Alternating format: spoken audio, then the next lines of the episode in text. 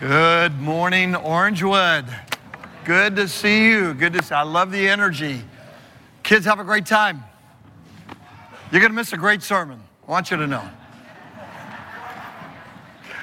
What a great time of worship this morning, right? Isn't it good to worship? I, I was telling I was telling Jack before the service as we uh, were sitting in the uh, preview time, I was, I was listening to them practice and get ready for y'all. Uh, it was, uh, I said, Jack, you, you, hit it with every, every one of the songs hits where I'm going in the text. I think the Holy Spirit must be at work. It's a good thing. We're going to continue our series in the Gospel of Mark this morning. Uh, but before we do that, why don't we just quickly bow our heads and hearts in prayer once again? Let's pray. Our great God, we are thankful to be able to come into your presence. What a joy it is to stop the regular flow of our life, to, as you said, have a, have a Sunday Sabbath, to take, take some time away and focus on what's really important you, you and the body of Christ.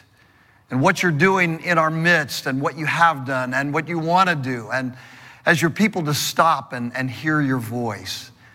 And what a privilege it is to be able to come into your presence and to worship you, the God who is, the God who was, the God who is to come, the God who is eternal, immortal, invisible, the only God.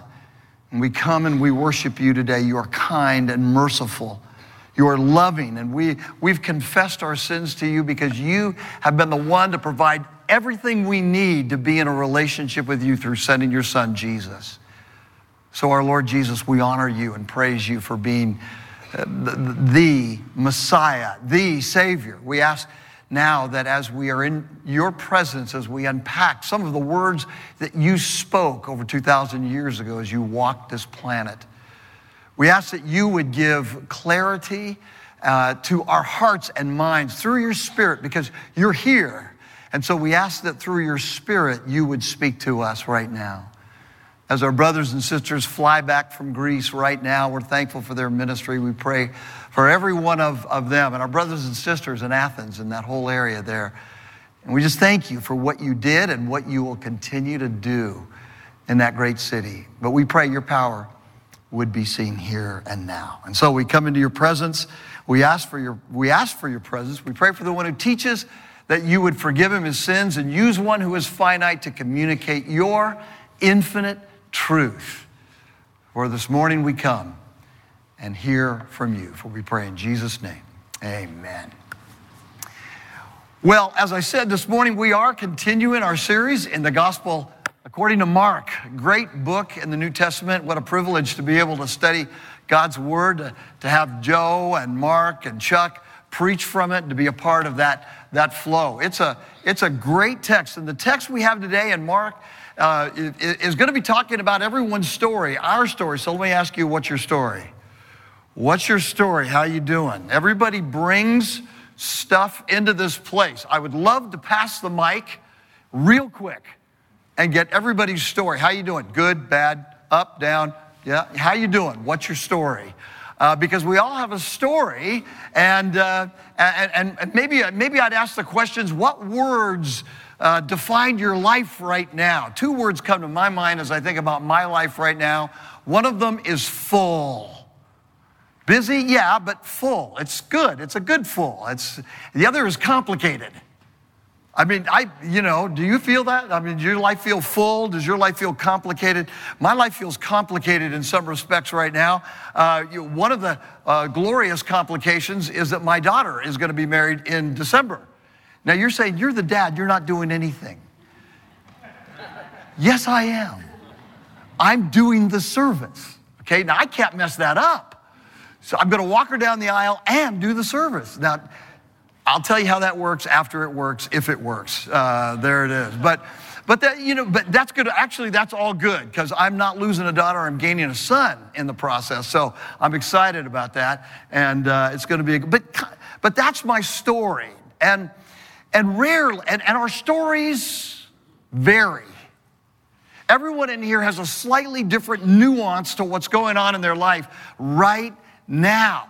But the text that we're going to look at, that I'm going to read in just a second, really does unpack in an amazing way and an uncanny way everyone's story. And the elements that are in this text will, will apply to you. Will apply, do apply to me. So let me read it and then we'll unpack it because it's an amazing text. Mark chapter 5, verses 21 through 43. This is God's holy word. And when Jesus had crossed again in the boat to the other side of the Sea of Galilee, a great crowd gathered about him and he was beside the sea. Then came one of the rulers of the synagogue, Jairus by name, and seeing him, he fell at Jesus' feet, at his feet, and he implored him earnestly, saying, My little daughter is at the point of death. Come and lay your hands on her so that she may be made well and live. And he, Jesus, went with him. And a, and a, great crowd followed him and thronged about him. And there was a woman who had a discharge of blood for 12 years and who had suffered much under many physicians and had spent all that she had and was no better, but rather grew worse. She had heard the reports about Jesus and came up behind him in the crowd and touched his garment, for she said, If I touch even his garments, I will be made well. And immediately the flow of blood dried up, and she felt in her body that she was healed of her disease. And Jesus, perceiving in himself that power had gone out from him, immediately turned about in the crowd and said, Who touched my garments? And his disciples said to him, You see the crowd pressing around you, and yet you say, Who touched me?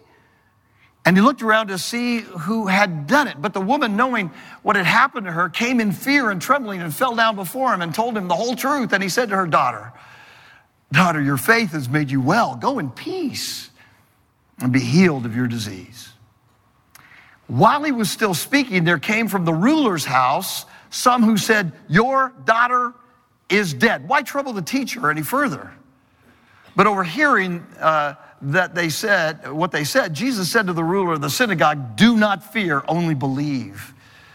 And he allowed no one to follow him except Peter and James and John, the brother of James. They came to the house of the ruler of the synagogue, and Jesus saw a commotion, people weeping and wailing loudly. And when he'd entered, he said to them, Why are you making a commotion and weeping? The child's not dead, but is sleeping. And they laughed at him. But he put them all outside and took the child's father and mother and those who were with him and went in where the child was. Taking her by the hand, he said to her, Talitha Kumi, which means, little girl, I say to you, arise. And immediately the girl got up and began walking, for she was 12 years of age. And they were immediately overcome with amazement. And he strictly charged them that no one should know this and told them to give her something to eat. This is God's holy word. Praise be to God. What a great text. I love this text. And uh, scholars tell us in Mark, and by the way, you need to understand that so many people criticize the New Testament and they say, you know, this was written by fishermen, it's crude. This, uh, I'll tell you what, Mark is one the Gospels, the New Testament, is, well, a well written book by different authors. Mark is a master here at crafting the stories. Mark does here what he does in many places in the Gospel of Mark is that he'll introduce one story, then bring in another story, fold that story into the middle of that story, and then wrap that story up together, coming back again. And that's not easy to do. I couldn't do it. I can teach it, but I can't write like that. And so this is really an amazing story in Mark. He starts with one story about Jairus. He brings in the woman and then comes back to Jairus. It's powerful. And, uh, and, and we're going to learn some powerful things uh, uh, about Jesus. The key is how both of these two people related to Jesus. Now, before I do that, before the sermon, actually, I want to give you some introductory comments, okay? I want to give you actually the sermon before the sermon because this is a good point. We're at chapter five in Mark, and I want to do a little review about Jesus uh, and, and what we learn about Jesus, even up to this point. Incredibly relevant for all of us. And so I, I, I want to look at, he really truly is the man for all seasons. And so, are you ready for this? This is going to be fast. This is just introductory stuff. This is not the sermon, okay? But this is really good stuff. First thing I want you to note about Jesus up to this point that we see in this text, but we also see in, in the Gospels, is that he is busy and he works a lot. Jesus is busy and he works a lot. And we see his life.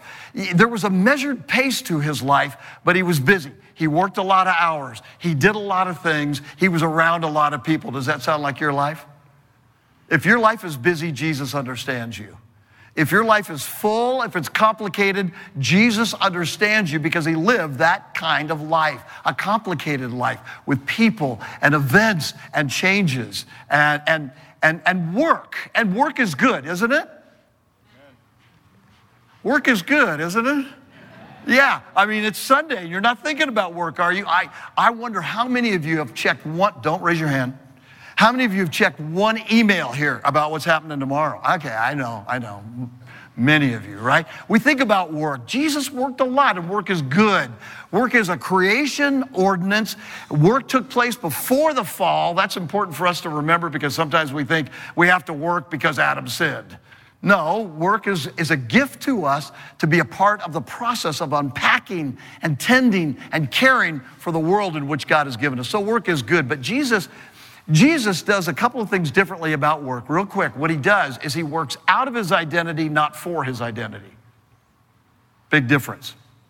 He worked out of his identity, not for an identity. And too many of us forget who we really are in Christ. We forget that we're deeply beloved, redeemed sons and daughters of the Most High God. And so we see our work and our workplace as a place to gain an identity however many sales I get, however many successful awards I get, however I, I get promoted, then my identity goes up. Now, Jesus, Jesus models working out of his identity as the Son of God and Savior of sinners. And so he does life differently. He's not a, he's not a consumer, but he's a producer. He's a producer, not a consumer. Uh, he is produce, and, and by the way, his focus is people, isn't it? Jesus didn't own anything. But he was building people. He was here for people. He came to redeem people. So, the first thing we see about Jesus up to this point is that he, he worked a lot and he understands the busy life, but he did work differently. Then, the second thing is he was, he was versatile, very versatile. Uh, and he, he could hang out with men, women, children, crowds, individuals, rich people, poor people, sick people, healthy people, arrogant people, humble people. He's so versatile. And that convicts me because I kind of have my little world that I like. And when my world doesn't work out, I get frustrated. Do you get fr- ever get frustrated like that? Jesus is so versatile. And then he has a great heart. He's, he's going someplace and Jairus comes running up to him and says, My little daughter is sick. Will you come? And Jesus says, Let me check my day timer. Let me check. Gets out his phone. No, of course. And then the lady shows up and, and interrupts him and he turns his attention to her. He, he's, he's versatile, but he's got a big heart. I think sometimes we forget that about Jesus. How big his heart is for people just like us. And, and, and then he's flexible too. See, now this is hard. This is hard. He's flexible. I do you like inter- don't don't answer because you may want to keep this under the hat. Do you like interruptions? Some of you can handle interruptions really well, and some of you are laser focused people. When you get interrupted, I've confessed this in before. That's I struggle with interruptions. Jesus reminds us that maturity and flexibility go hand in hand. I, I think the other thing I want you to this is the fifth point if you're keeping. I know you're not, but that's okay. He overlooked petty insults. I love this. This is what, see, I can't bring this up in the text of the sermon or the flow of the sermon, so I'm going to bring it up here. He overlooked petty insults. Pet, where you say, where was the petty insult? The petty insult was from one of his disciples. Did you pick it up when I read the text? Eh, Jesus walking along, and, and the lady touches him, and what does Jesus say? Who touched me?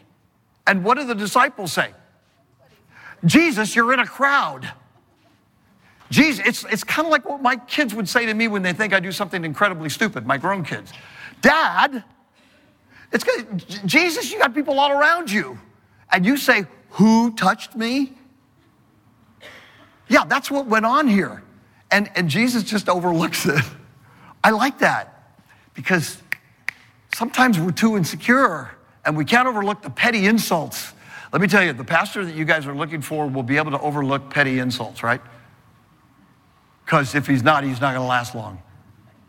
We have all gotten petty insults like that. I told you about this a time when I preached too long, and the lady came up afterwards, patted my hand, and said, Sometimes the shorter sermons are the better ones. Petty insult. Notice that happened maybe 15 years ago. I will never forget it.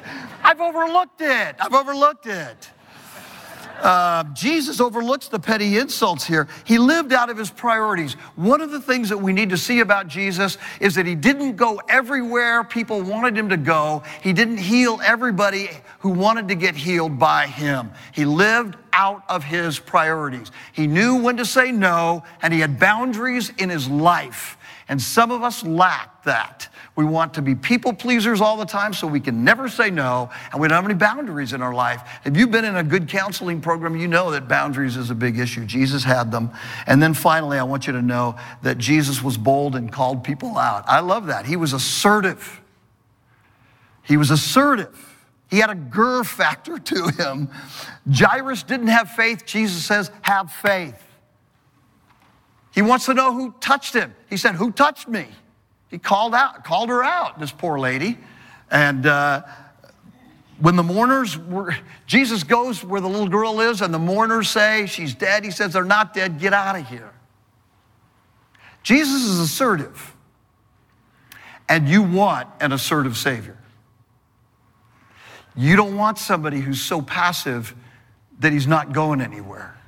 This, this is the man for all seasons who is not just the man, but he's the God man. He's the man you can give your life to because he's our Savior and Lord.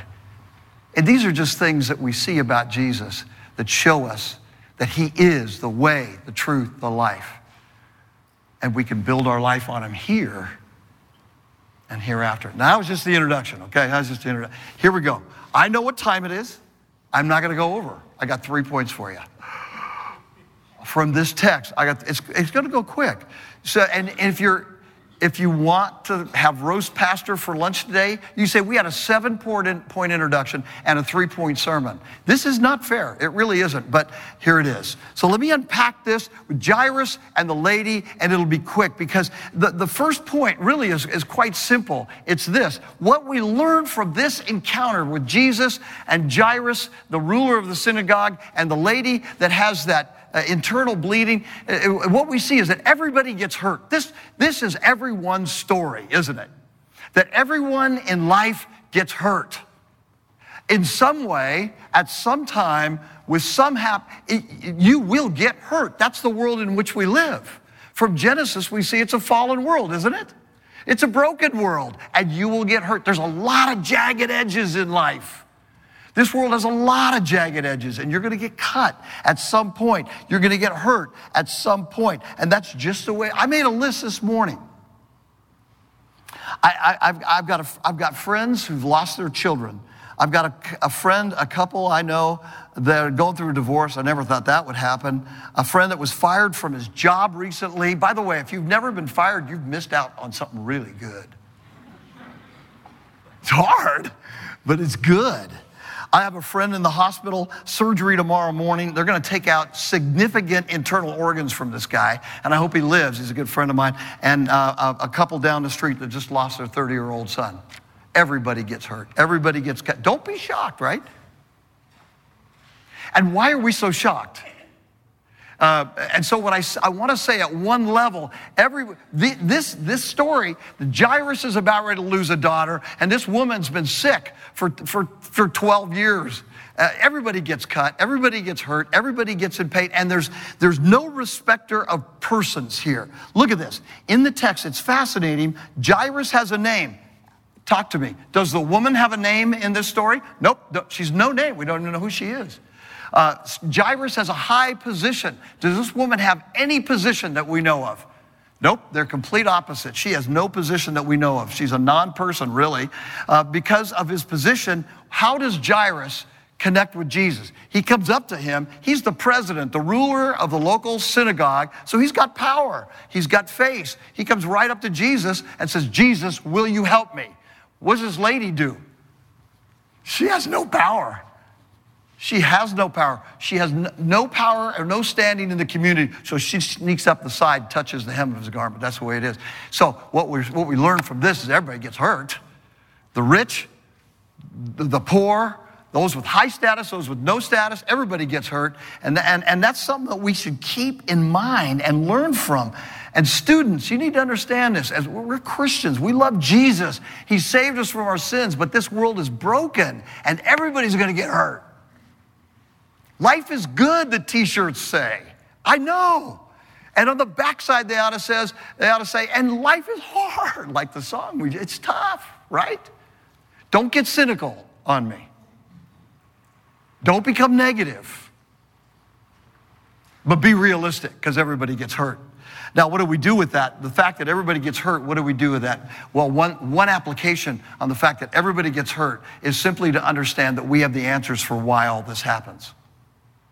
And our ministry, we're going to have a deal in a couple of weeks. And, oh, actually, it's in, in uh, December. We're calling it Skeptics Forum, where I've, been, I've told my guys, invite your skeptics, and we'll deal with some questions. And they can ask me anything they want. And if they can stump me in front of you all, that's fine. It's going to be fun. Um, but uh, the, you see, really, skeptics have no, no answers to the big issues of life. They have ideas, but they have no answers. We have answers. Where does sin come from? We know.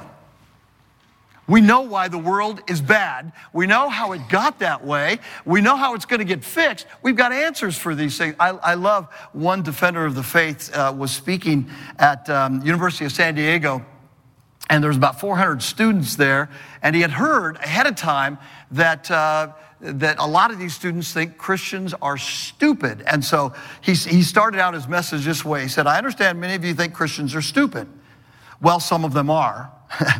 uh, but not but but many non-christians are stupid too so i don't know how that helps you what i want to do this evening is to show you that christianity is not stupid i love that we have answers and, and one of the i can't wait for the question um, why, why can't you believe in the creation of a universe or in the, uh, the coming into being of a universe without a God? And I say, how can you tell me that something comes from nothing? Defend that. They have no answers. It can't stand the law. So we have answers when it comes to sin. And so as a result of that, when we understand where it came from, we can move toward each other and, and, and, and we can understand each other. We ought to hate sin because we have answers for where it came from and that this was not the original condition. So let me ask you this why do we dabble in sin as believers when we know how hurtful and hateful it is? And yet we do. Temptation's real. And so, because everybody gets hurt and there are traps out there, we, we got to be careful not to walk into them because we know sin is really hateful and there will be an accounting for it. And it helps me also to know that everybody gets cut because Job's friends, how did Job's friends interact with Job the, the issues that befell Job, what did they say to him? They said, Job, what did you do? What did you do? Because God would not have judged you unless you did something bad. Have you ever had anybody say that to you? This trial came into your life because you must have sinned. What's your sin? Repent of your sin and it'll get better. Don't do that. Because sometimes, you know, what you sow is what you reap. Is that true? Yeah. Are there consequences for me making a bad decision? Yes. But is everything bad that happens to a, a, Christian because I did something bad? Answer no. We live in a broken world. Bad things happen to broken people. There might be a one to one correspondence between my sin or my bad mistake and, and what comes, but maybe not. there it is. People get hurt. And so we can move toward each other and not feel superior toward one another. Everybody gets hurt. I, I wrote this in my journal this week. My highest priority in life is not to avoid pain. That's not the Christian's high priority because everybody gets cut in this world. Everybody gets hurt. It's to advance the kingdom, to know the king and to advance the kingdom and to let him be our all in all. And so, um, whenever you get hurt, let it humble you like it humbles me. whenever I make a bad mistake, whenever things happen to me, what, what do we learn from this? This woman was humbled. Jairus was finally humbled. This arrogant man who thought he was going to get God to do for him what he wanted to do just because he was religious. Nope. Bad stuff happens. Everybody gets hurt, but we learn also that everybody has to wait. Now, if this isn't compounding the problem, I don't know what is. Because not only does everybody get hurt, and that's everybody's story, but everybody has to wait. And this drives me absolutely crazy. Every, every temperament test I've ever, I've confessed this to you before. Um, every temperament test I've ever taken, uh, and the Strength Finder shows it, I'm an activator, which means nothing's real unless it's actionable. Action is the only thing that's real. So when's it going to happen? Right? So God, when are you going to work? Did you catch this waiting? This song we're going to sing at the very end today is perfect. It's going, to, it's going to bring this application to home to you, to all of us today. But this is so important. Everybody has to wait. And, so, and so some of our pain, some of your pain is chronic pain and some of it is acute pain. It hits now, it hurts, it's now, and it's got to be dealt with. And, and some of it's chronic, like this lady. She's been going on and on for 12 years. Pain is pain. But everybody has to wait for the resolution of the issue. I love that this dad, um, I love that this dad loves his kid, but for crying out loud. Jesus interrupts what seems to be the most important thing. The girl is dying to deal with this lady who had something going on for 12, 12 years. That doesn't seem right to me. But then again, he never asked my opinion. Everybody has to wait because God has a bigger plan for everything that's going on. Proverbs says, uh, Proverbs 13, 12, hope deferred makes the heart sick, but a desire fulfilled is tree of life. Whatever your issue, is it chronic? Is it acute pain you're dealing with? Keep praying, keep living, keep seeking the only one that can solve your issue, which is Jesus, but, but be willing to wait. Um, for him. Richard Swenson says that more than 60 uh, million Americans have sleep disorder problems. 27% of Americans fell asleep while driving last year. How does that make you feel? It was just, uh, uh, it was about two weeks ago. My wife and I were going to a dinner appointment, and this guy in front of us, two cars in front of us, would not move. Did I honk? I don't know. I don't remember. But I'll tell you this the guy in front of me finally got out of his car, went up and knocked on the window. And that guy was asleep at 5:30 in the afternoon. I get that, sort of. Henry Blackaby is a Baptist pastor who wrote Experiencing God. He, sent the, he said this.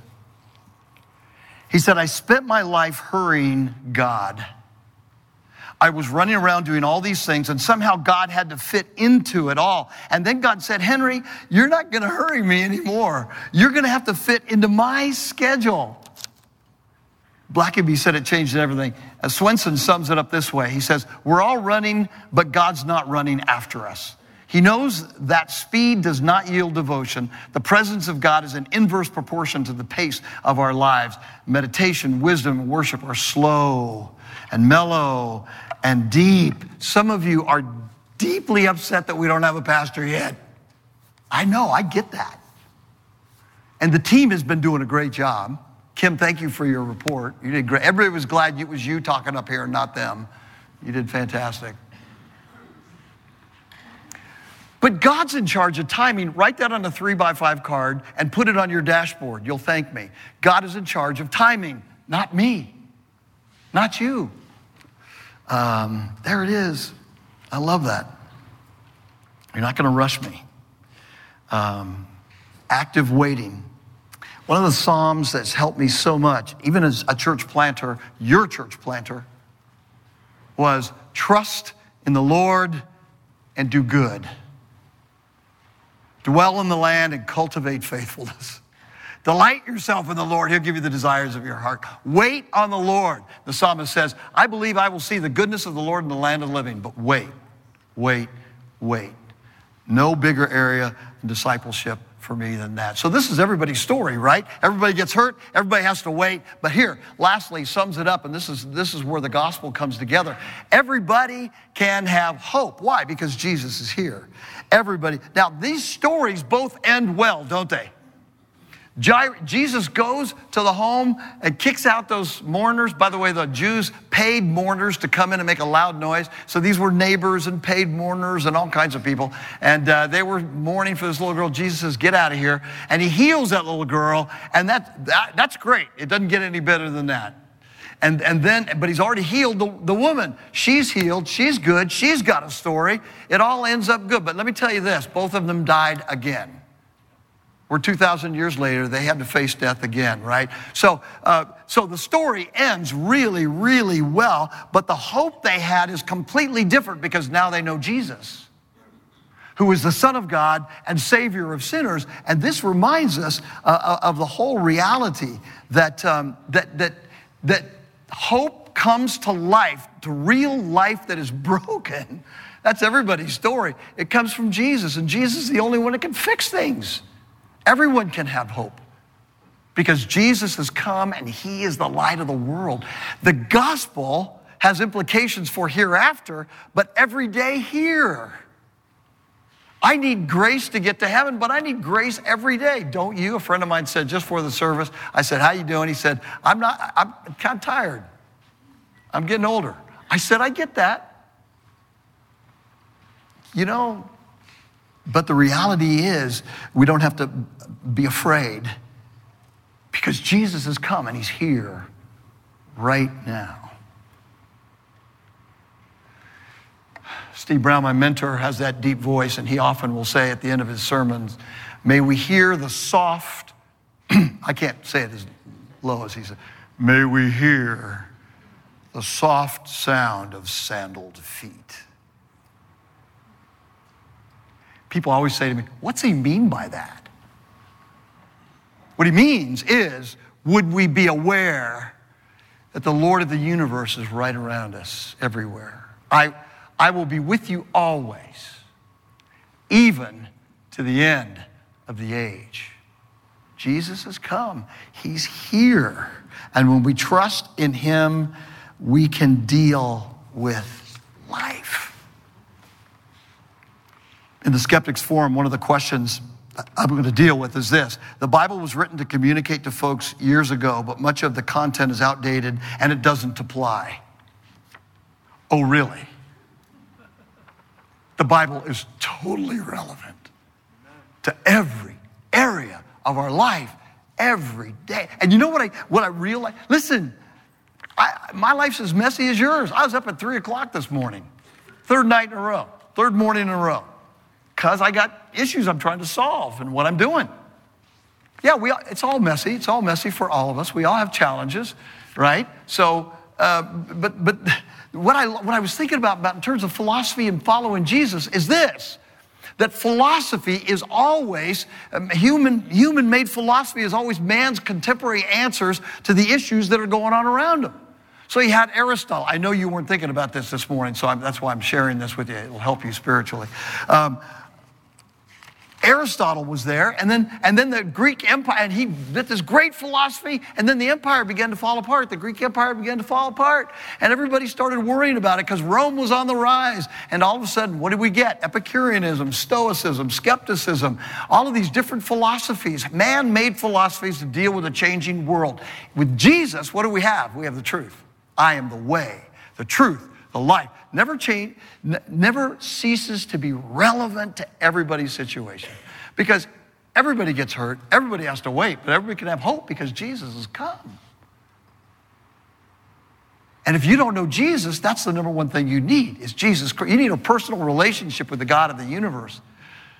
Yeah, we, and, and those of us that have one need to remember that he's here and the soft sound of sandaled feet, he's here. Everybody gets hurt. Everybody has to wait. but everybody can have hope. And so I guess as I wrap it up, I want to say to you today, what, where are you hurting? Where are you cut? Where are you bleeding? What isn't done that needs to get done? What isn't fixed that needs to get fixed? I know. I got a long list too.